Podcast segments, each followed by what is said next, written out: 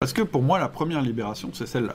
C'est de réussir à faire tomber nos préjugés, réussir à faire tomber nos croyances pour pouvoir voir la réalité d'une autre manière. Ça commence par là.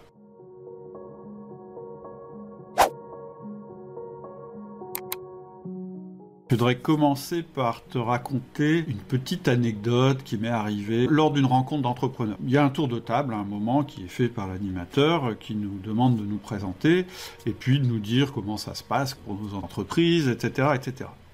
Et le tour de table commence, euh, et puis euh, bah, chaque personne parle. Donc voilà, moi je suis chef d'entreprise, j'ai autant de salariés, je fais autant de chiffre d'affaires, etc., etc.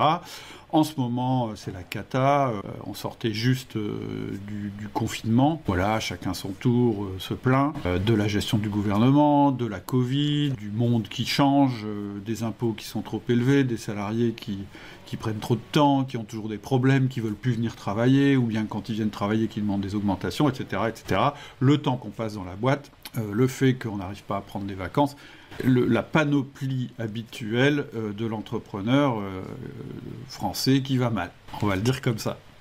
Et puis vient mon tour, et donc moi je dis bah voilà, moi je reviens de vacances, donc c'était en mai, donc déjà tout le monde me regarde un peu bizarre.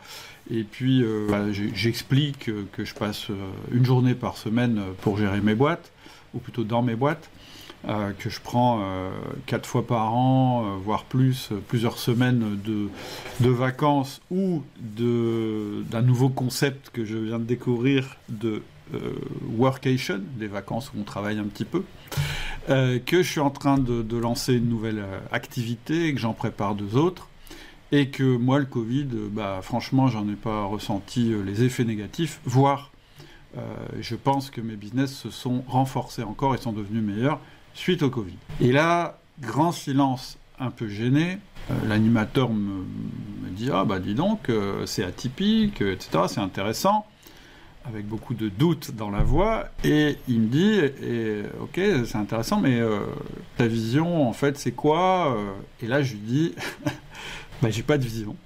Parce que je pense que finalement, une vision, ça sert pas à grand chose. Et là, euh, bon, il coupe un peu court, il fait bon, ok, on continue le tour de table, etc. Je vois bien que ça, chuchote et, ça se marre. Euh, mais c'est pas grave. Moi, quand on me pose une question, je réponds euh, franchement et je réponds ce que je pense. Et pas forcément pour, euh, faire de la provoque, mais simplement parce que c'est la réalité, c'est la réalité que je vis, et que quand j'entends euh, les gens se plaindre, etc., etc., à chaque fois, je me dis, mais j'ai une solution pour eux. Et ça loupe pas, après il y a un pot, et puis il y a un type qui vient me voir, fatigué, euh, c'est un des, un des gars qui, visiblement était en difficulté, et puis il me dit, non mais tu déconnes tout à l'heure, ben, je dis non, pas du tout, je dis, je t'ai dit la vérité. Et puis euh, il me dit bah je comprends pas. Il dit euh, moi euh, franchement je suis je suis un peu dans la dans la difficulté. C'est compliqué avec avec mes salariés. Ils sont démotivés à cause du Covid. Ma boîte elle est quand même elle a quand même été fragilisée. Même si, j'ai les aides, je me demande comment ça va se passer par la suite, etc., etc. Et puis bah, je lui explique. À chaque fois qu'il me dit quelque chose, je lui donne une réponse. Et à chaque fois que je lui donne une réponse, il, il bug. Je vois bien, il bug. C'est-à-dire que, par exemple, quand je lui dis que euh, j'ai réduit le management pour en faire vraiment un minimum, sa réponse c'est de me dire ouais mais tu t'occupes pas bien de tes salariés. À chaque fois que je lui dis euh, que bah oui je passe pas beaucoup de temps dans mes boîtes et que je travaille pas euh, très longtemps par jour, il me dit ouais mais du coup t'es pas exemplaire vis-à-vis -vis de tes salariés. Et en fait à chaque fois que je lui explique comment il pourrait résoudre les problèmes qu'il vient d'évoquer, il me répond avec du jugement ou avec ce qu'on va appeler, moi j'appelle ça des excuses. C'est-à-dire que, ouais, mais en fait, je vais pas le faire pour telle raison. C'est le cerveau qui fonctionne comme ça. C'est-à-dire que quand tu es confronté à une réalité qui te choque, à une réalité qui te dépasse, par exemple, une des réalités, quand je dis ça sert à rien d'avoir une vision, c'est parce que je dis on peut plus comprendre le monde. Donc si on peut plus comprendre le monde, ça sert à rien d'avoir une vision, donc arrêtez d'avoir une vision et je vous propose autre chose. Mais le réflexe du cerveau quand on fait ça, c'est ce que je disais, c'est de rationaliser, c'est-à-dire d'apporter des excuses en disant non mais c'est pas possible, non mais euh, parce que la marche est trop grande à, franchir. Et donc cette anecdote, en fait, je te, la, parce que ça arrive assez souvent.